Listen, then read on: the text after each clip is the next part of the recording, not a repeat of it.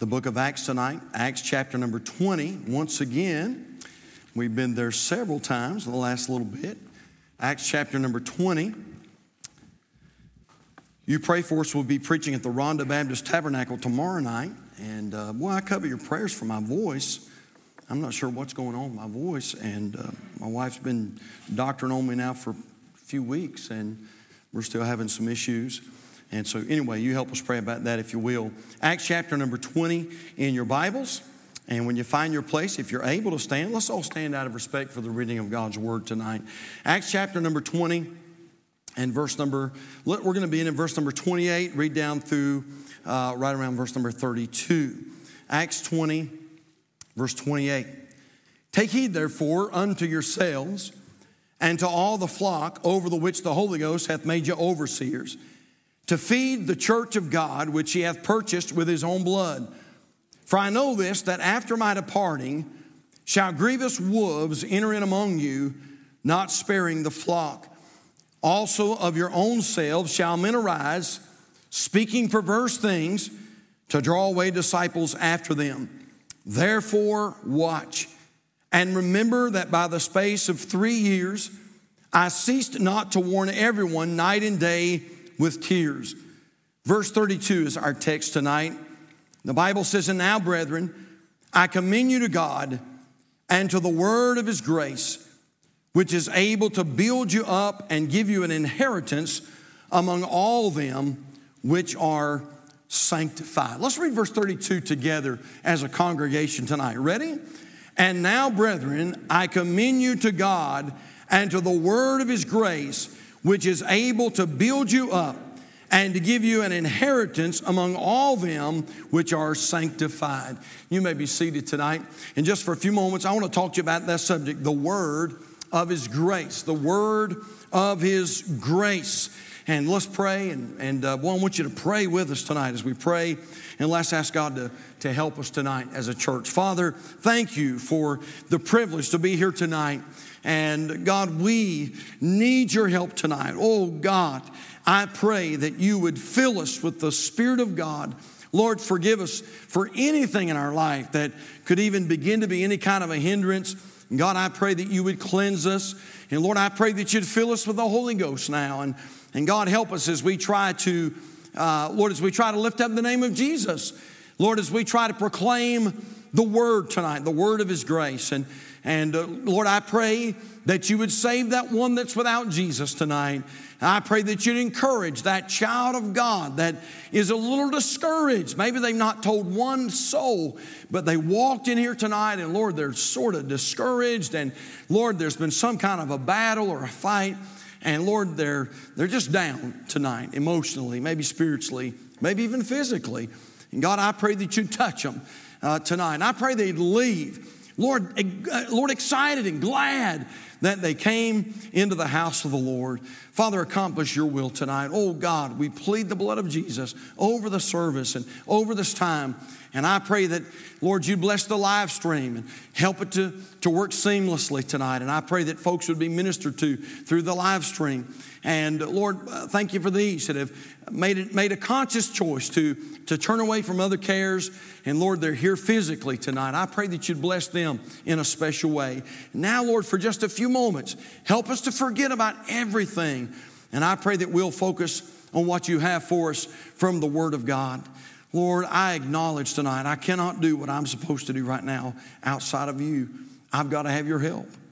Lord, I've got to have it. I've got to have it tonight. I pray for your breath. God, I pray for your touch. And I pray that you'd hide us behind the cross of Jesus tonight.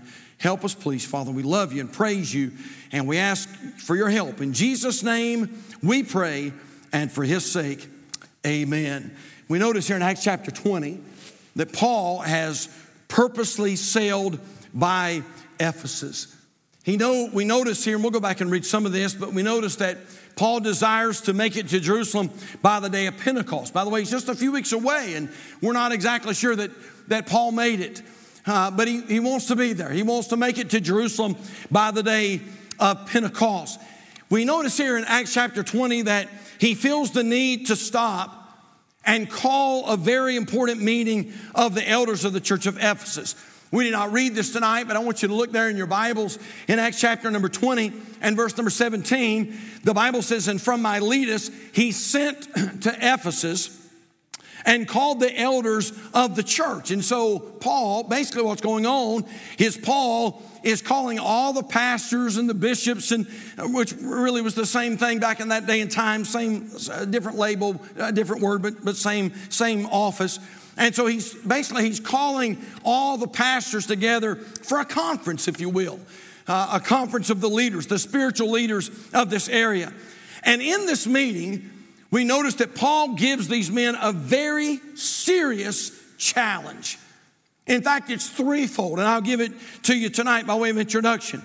First of all, Paul says this to these preachers, to these pastors, to these spiritual leaders. First of all, he says to these men, that a part of your stability is getting ready to be taken from you. And Paul said, For these years now, I've taught you. And Paul said, I have warned you. He said, I've been, a, a I've been a, a faithful witness to you. But then he says to these leaders, He said, But I'm getting ready. He said, You're getting ready to see me for the very last time. Notice what he says in Acts 20, verse 25 as he's talking to these leaders, he said, And now behold, I know that ye all, among whom I have gone preaching the kingdom of God, he says, shall see my face no more. And by the way, if you read that chapter in its entirety, you'll find out that it ended up with tears, weeping. They're weeping because, truthfully, this would be the last time that they would see the Apostle Paul. Their hearts were broken. And, uh, and, and, and although Paul was not the leader of the church, Paul was a leader, and Paul was, uh, uh, Paul was a spiritual father, no doubt, to, to probably some of these men. And they looked up to him and they gained strength by him and stability by him. And so to hear these words that they would never see him ever again, well, their hearts are broken, and, and this parting ends with a lot of tears uh, and a lot of sadness. But then, number two, watch this. Paul says to these leaders, another part of your stability is getting ready to be attacked. Some of your stability is getting ready to be taken away, but he said another part of your stability is getting ready to be attacked. Look, if you will, Acts chapter 20 and verse number 28. He said, Take heed therefore unto yourselves, fellas, preachers, pastors. Take heed therefore unto yourselves and to all the flock over the which the Holy Ghost hath made you overseers to feed the church of God, which he hath purchased with his own blood. Look at verse 29. He said, For I know this, that after my departing shall grievous wolves enter in among you, not sparing the flock. Verse 30, also of your own selves shall men arise, speaking perverse things to draw away disciples after them. By the way, that happened. Exactly what the Apostle Paul, as he, and again, get this in your mind. Here, here's the picture. He, he calls these men to him and he has this preacher's conference, if you will. I don't know how many pastors are there, but he calls all these spiritual leaders together and he says, Fellas, you're not going to see me again. This is it. He said, I'll no longer be able to pour into you. I'll no longer be able to teach you. This will be the last time that I'll ever minister to your congregations. Uh, some of you men have had me come and preach to your churches. This will be the last time that I'll ever preach uh, to your churches. And so part of that stability is going to be gone. But then he says, uh, but, but also he said, your stability is getting ready to be attacked and wolves are going to come in and they're going to try to, they're going to try to devour the flock. By the way, that happened. The church in Ephesus was at one time one of the strongest churches in all of Asia Minor. Now, Turkey, by the way, Ephesus, Turkey, the same. Turkey is now 99.8% Muslim, leaving only 0.2% Christian people. Turkey at one time was a great fortification of Christianity. Man, it was the place where the word was being proclaimed and the word was being preached and churches were being built and souls were being saved. And, and so Paul comes to these men and Paul says to these men, fellas, take heed. He said, take heed to yourselves, take heed to the flock, because he said there are going to be some wolves that are going to come in and they're going to try to break up the church. And by the way, Calvary, can I just say this real quickly? As God is blessing Calvary Baptist Church and, and, and as the Spirit of God is working here, take heed. Take heed to yourselves. And take heed to the flock because I can guarantee you this. If you think for half a second that Satan is, is, uh, is encouraged by what's going on at Calvary Baptist Church, he is not. And the spirit, the, the powers of darkness, I guarantee you, are upset. And they're going to do everything they can to try to insert wolves into the ministry at Calvary Baptist Church. Turkey is now the, the largest unreached nation in the world and is one of the strongest propagators of Islam.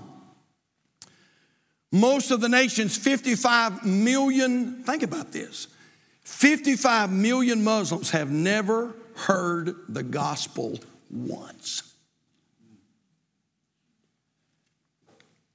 Well, that's why I'd like to see us get Brother Brown on, on the ground. Boots on the ground.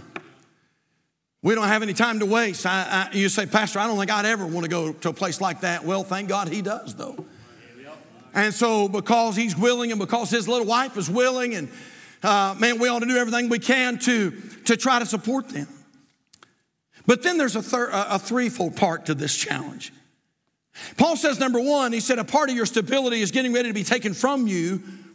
Another part of your stability is getting ready to be attacked. And then he says this, because your stability is getting ready to be tested. I love this.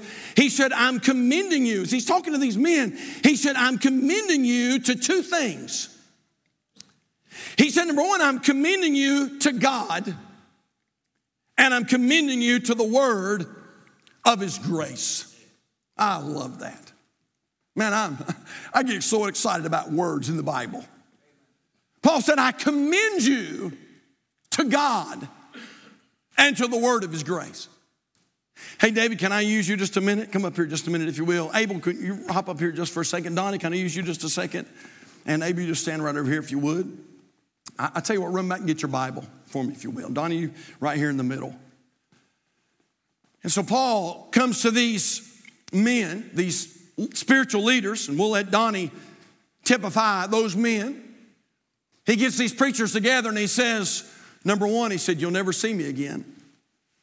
And I've preached in your churches, I've preached to your congregations, I've loved on your people, you've loved on me, you've provided for me, you've supported me in missions.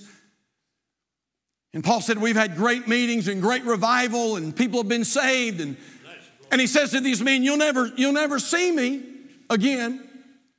He said, on top of that, he said, There are going to, there, there are going to be wolves that are going to come in among you and they're going to try to start breaking the flock up and they're going to try to start uh, wreaking havoc in the church, which is exactly what happened. And so Paul says to the churches, because of these things, he said, I'm going to commend you to God. And David, we're going to let you typify God today. Amen. You're a lucky day right here. He said, I'm going to commend you. By the way, the word commend means Get, get back over here again, if you will. The word commend means to bring alongside. And so he said, i commend you to God and I commend you to the word of his grace. By the way, both of those are essential. You're right. Did you know that you'll never understand God apart from the word of his grace? You're right. You never will. Now, there's a lot of people who try, but you'll never understand God apart from His Word. But I got something else. You'll never understand this book apart from God. Amen. And so it's very important that when you're when you're going through something, when you're going through a trial, you're going through a battle, you're going through a valley, it's very important that, that although we can apply this to the church, and we will apply it to the church, it's very important that, that you take this advice that Paul is giving, and as you're going through that battle, and as the devil is trying to fight, oh yes, it's very important that you commend yourself to God and you commend yourself to the word of his grace, and let the word of his grace teach you about God, and let God teach you about the word of his grace, and as you do that, you know what happens? Stability comes. Thank you, fellas. I appreciate that very, very much. Now, as I said just a moment ago, there's a lot of people that are doing their best to try to understand the word without God. By the way, that's where false doctrine comes in. And so that's why we have so many people nowadays and a lot of celebrities. And this is what they're saying there, there's got to be more than one way. There's got to be. There's got to be more than one way to heaven. Let me tell you what that is. That's trying to understand God apart from His Word. Well, you know, I, I think that God's okay with immorality. I personally, there's where you're wrong right there. I personally believe that God's okay with homosexuality. I personally believe that God's all right with adultery. I, I know what the preacher says, I know what you know the evangelist says, but I personally believe this and I personally believe that. And I'm just telling us that when you try to understand the Word of God apart from God, you're going to start believing false doctrine, and false doctrine is going to start coming in. And so it's very important that we are commended to God and we are commended to the Word of His grace. Now, what happens when we do that? I'm just going to give you two thoughts tonight. What happens when we are commended to, the, to God and to the word of His grace? Well, number one, it builds you up. Amen. Look at Acts chapter 20. Verse number 32. I'll preach this quickly. Acts chapter 20, verse number 32. Paul said, And now, brethren, I commend you to God and to the word of his grace. Here it is, which is able to what? It is able to build you up. Now, again, I know, I, I, you say, preacher, you, something wrong with you. I, I, know, I know, but I can't, I got the can't help it.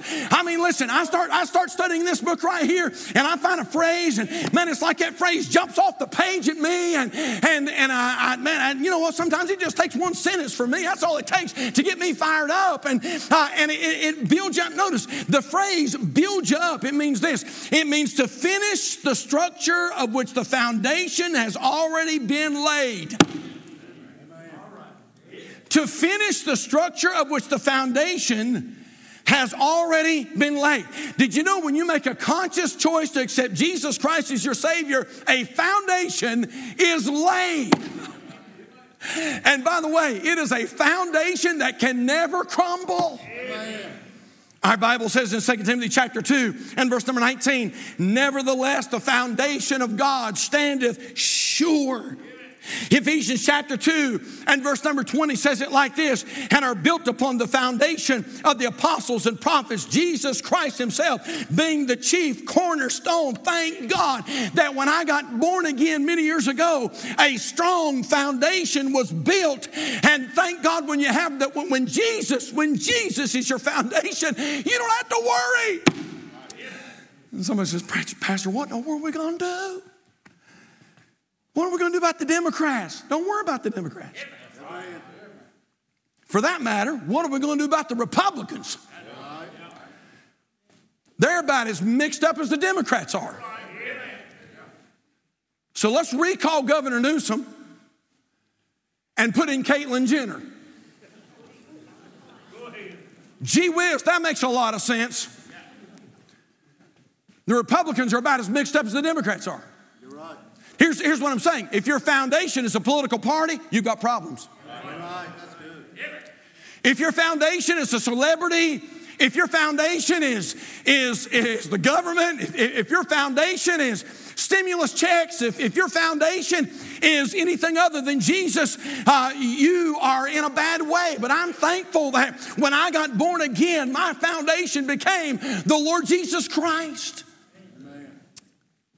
Edward Mote.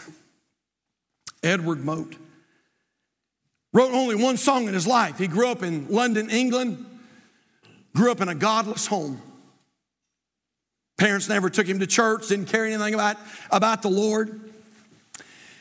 Edward Mote began to, there was a, a chapel uh, right there close to his house, and and Edward Mote began to attend that chapel. And while he was at that chapel, I believe it was John Hyatt, but he, he went to that chapel and he began to hear spirit filled preaching. And, and Edward Mote came to Christ and his life was changed by spirit filled preaching. He became an accomplished, an accomplished carpenter and eventually he became a preacher of the gospel. One day he was on his way home from his carpentry work and he felt the need or felt the urge to write a hymn. And so he pulled out a piece of paper and a pencil on his way home and he began to write some words out. By the time the, the day was done, he had written all four stanzas. The next Sunday, he was called to a, a minister's home, it was a friend of his, and this preacher's wife was on her deathbed. And they were just sitting there, and the pastor was reading scripture to her. And, and then he said, Why don't we, why don't we sing together? He began to look around the house for a hymn book, and he couldn't find a hymn book.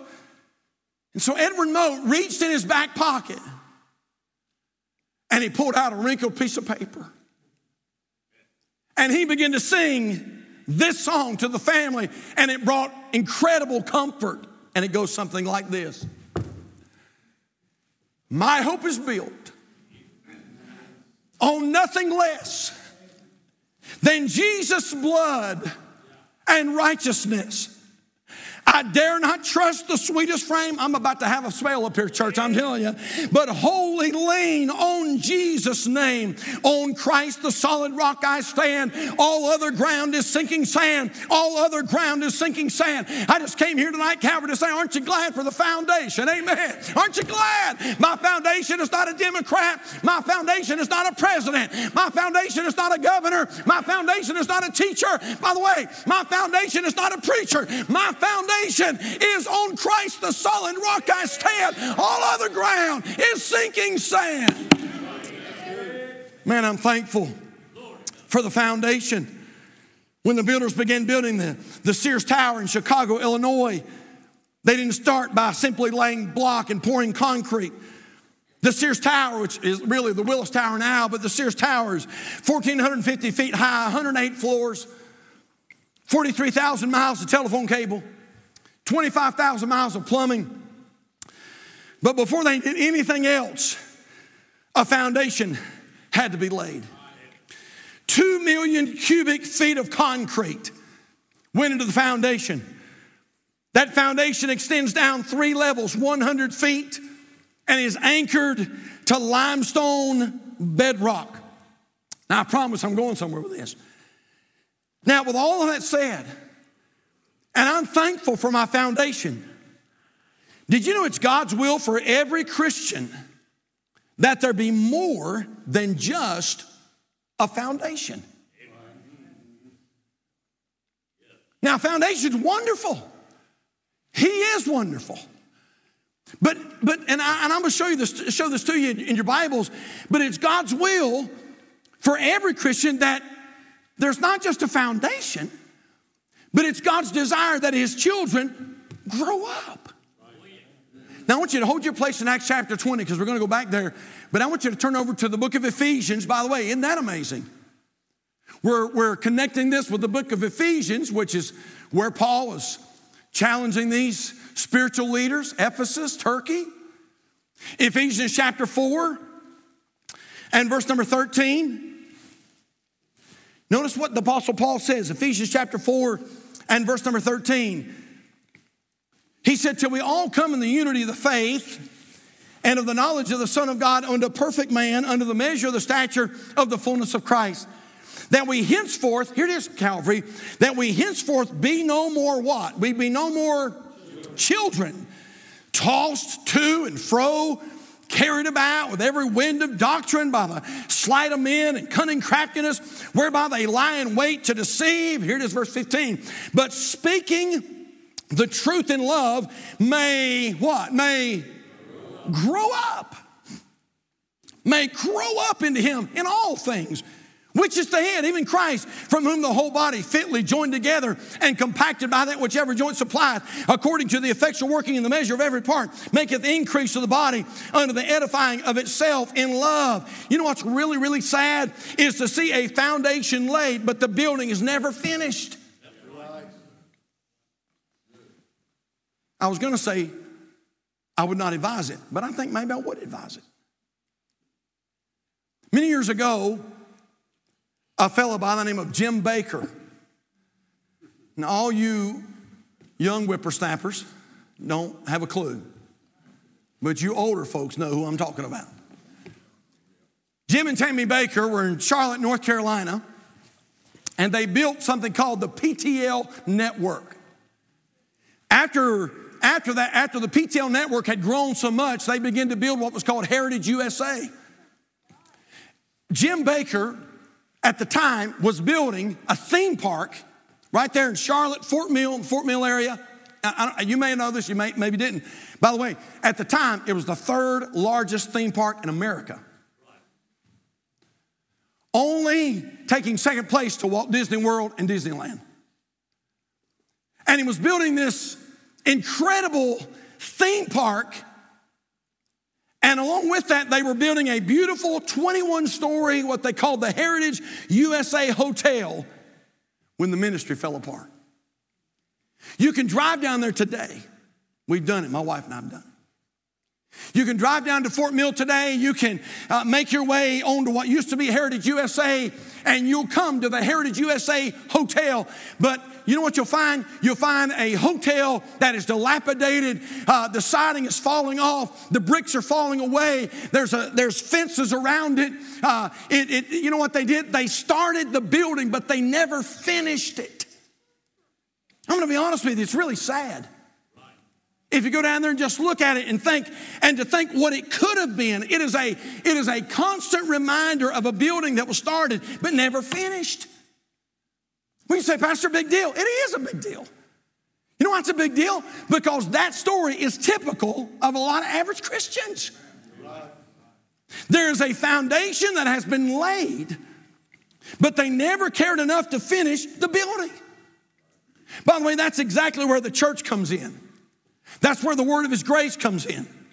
That's where God comes in to build you up, to finish the building. You're in Ephesians, look at Ephesians chapter 4 and verse number 11. Ephesians 4, verse 11, and he gave some apostles and some prophets and some evangelists and some pastors and teachers Look at verse 12. For the perfecting of the saints, for the work of the ministry, for the edifying, there it is, for the edifying of the body of Christ. What's that mean, preacher? It means building up, the building up, for the building up of the saints. In other words, God is not concerned with you just having a foundation. Thank God for your foundation. But God's desire is for you to grow up, grow up, and, and not just have a foundation, but you ought to be, and I ought to be, a beautiful building for the cause of Jesus Christ. By the way, church, a finished building doesn't happen by accident.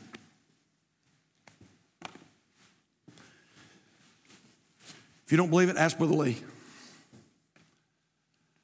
Ask Brother Michael. Ask some of these guys that are builders and contractors and carpenters in our church. A beautiful house never just all of a sudden what pops up. You know, wow, wow. I didn't know they had Pop Tart houses. That's awesome. It's amazing. They don't. You know why? It takes time.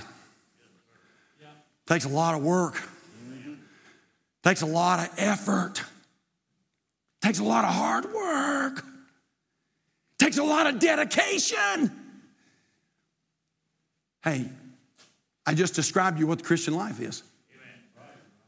A lot of Christians have foundation. They're so proud of their foundation. And you should be. If you're really saved, your foundation is Jesus. But God wants you to have more than just a foundation. He wants you to build a house. He wants you to grow up. And I'm going to tell you something. You won't build a foundation twiddling your thumbs. Amen. Well, you know, I don't know if I'm going to go today or not. Let me tell you what you're getting ready to have. You're getting ready to have a foundation, not getting ready to have a house. Am I preaching to anybody tonight?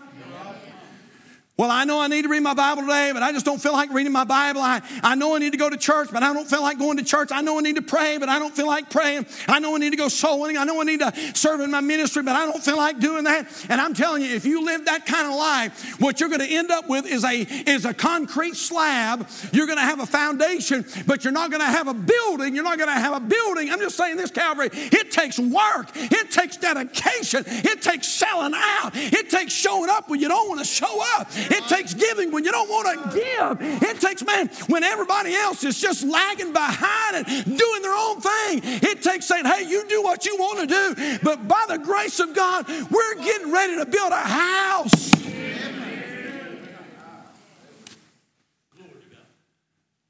So, what does God in the word of His grace do? Number one, it builds you up. We're done. But number two, it blesses you with inheritance. Now, look back at Acts chapter 20 again, verse number 32.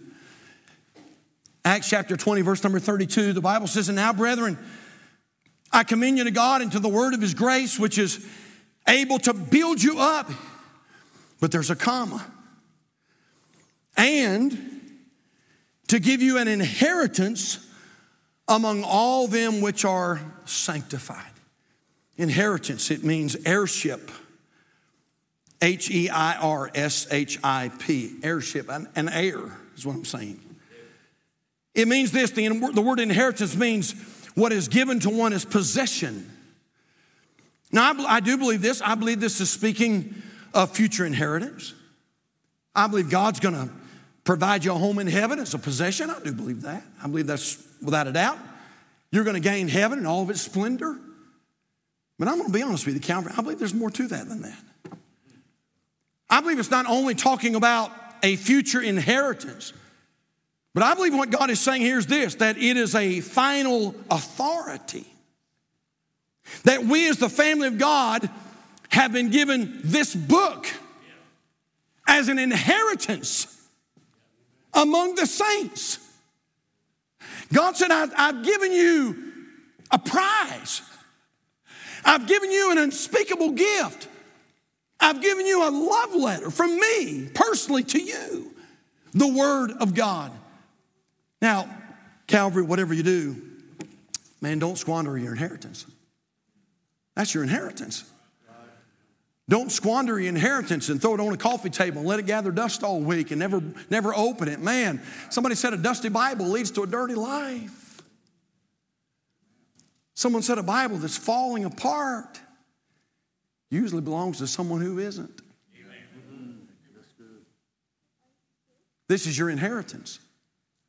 Now, I want you to take your Bibles real quickly, and I want to see if I can make this point and we're done. Take your Bibles, turn over to 1 Corinthians chapter 2. 1 Corinthians chapter 2, and look at verse number 9, and we're, wheels are on the runway. And we're bringing this thing to a close. Boy, I'm telling you, if nobody else is getting anything, man, God is lighting my fire tonight. 1 Corinthians chapter 2 and verse number 9. Now, look what our Bible says. If you found your place, say amen. amen. All right? 1 Corinthians 2, verse 9, the Bible says, But as it is written, Eye hath not seen, nor ear heard, neither have entered into the heart of man the things which God hath prepared for them that love him. Did you know the average Christian reads that verse right there and they say, Yes! Heaven's gonna be wonderful. And it is. But he's not talking about heaven. You say, Do what? He's not talking about heaven. Look at it. But as it is written, eye hath not seen, nor ear heard, neither have entered into the heart of man the things which God hath prepared for them that love him. Look at verse 10. But God hath revealed them unto us by his Spirit. For the Spirit searcheth all things, yea, the deep things of God. For what man knoweth the things of a man, save the Spirit of man which is in him? Even so, the things of God knoweth no man but the Spirit of God. Now we have received not the Spirit of the world, but the Spirit which is of God, that we might know the things that are freely given to us of God, which things also we, what is it? Speak. Not in the, I've got it underlined, not in the words which man's wisdom teacheth, but which the Holy Ghost teacheth, comparing, comparing spiritual things with spiritual. God is not talking about heaven right there. You know what he's talking about? He's talking about this book. Amen. He said, You don't even understand what I have, what I have given you. You don't understand how powerful, how life changing. This book can break the chains. This book can heal the marriage, yes. This book can strengthen a home. This book can build a house. This book can only start the foundation. This book can, can erect a building. It can do something uh, fantastic and miraculous in your life. What is God saying? God is saying, This right here, this is the inheritance right here. You and I have been given a treasure. And whatever we do, may we not neglect this prized possession. Interesting story. Rob Cutshaw. Anybody ever heard of Rob Cutshaw? Probably not. He lived a long, long time ago.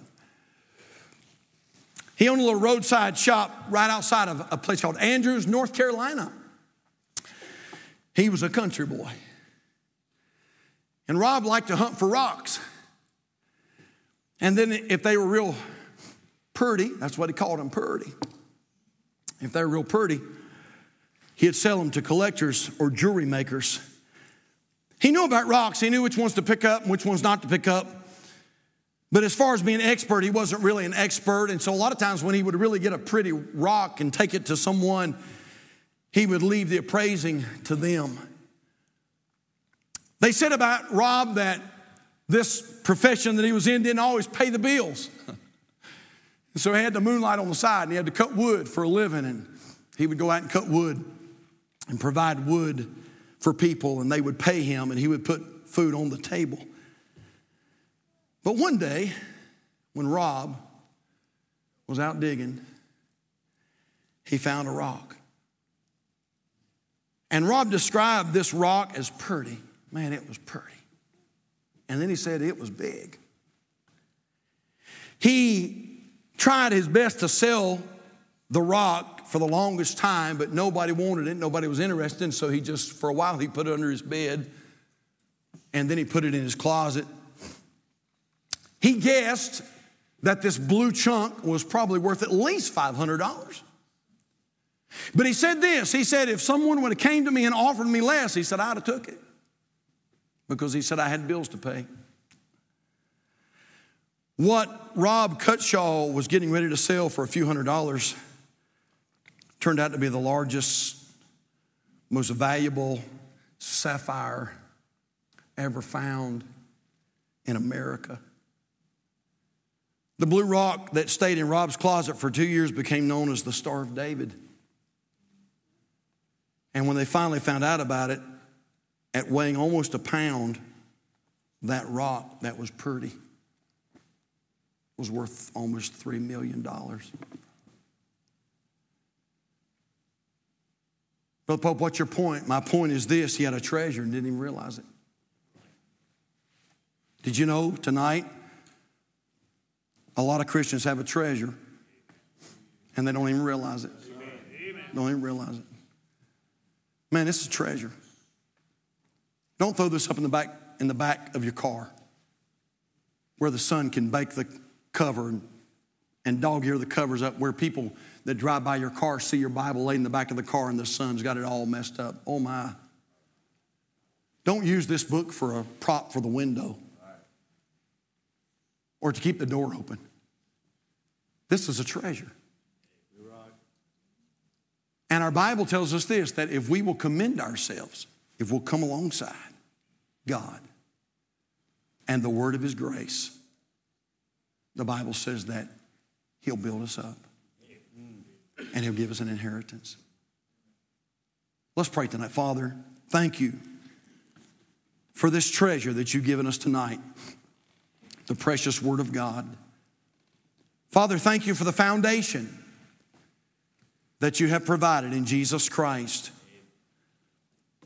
Thank you for that solid rock. And God, we thank you for this wonderful challenge that we've received tonight from Acts chapter 20.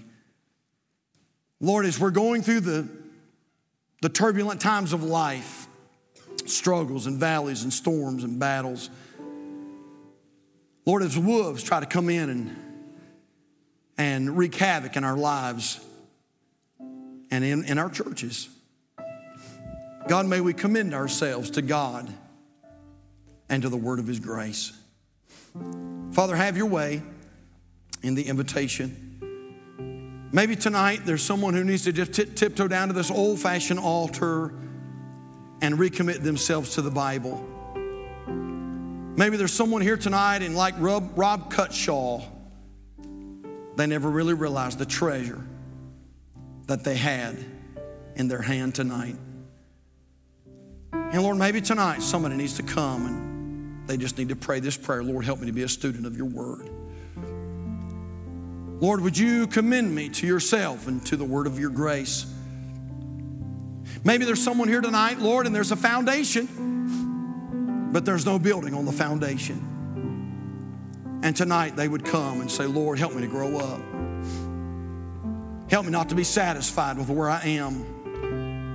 Help me not to be satisfied with mediocrity and complacency. And God, I want to do more. Lord, expand our vision extend our outreach. Lord, have your way in the invitation. Lord, it could be there's somebody here tonight that needs to be saved. I pray tonight that you'd save their soul. Our heads are bowed, our eyes are closed. If you're here tonight and you say, Pastor, if I died tonight, I'm not sure that I would go to heaven. In just a moment, we're going to stand where the Abel's playing. I'm going to make my way to the main floor. And if you're here tonight and you say, Pastor, I don't know that I'm saved, I want you to come. I want you to come. We, we would love to take the Bible and show you how to be saved. We want to show you tonight. In fact, I'm going to go ahead and ask some of our personal workers go ahead and make their way to the front tonight. If you're watching by way of live stream this evening, and you don't know Christ as Savior, I want you to call that number that's on your screen right now 704 327 5662. Right now, I want you to dial that number. Someone's going to be waiting to take your call.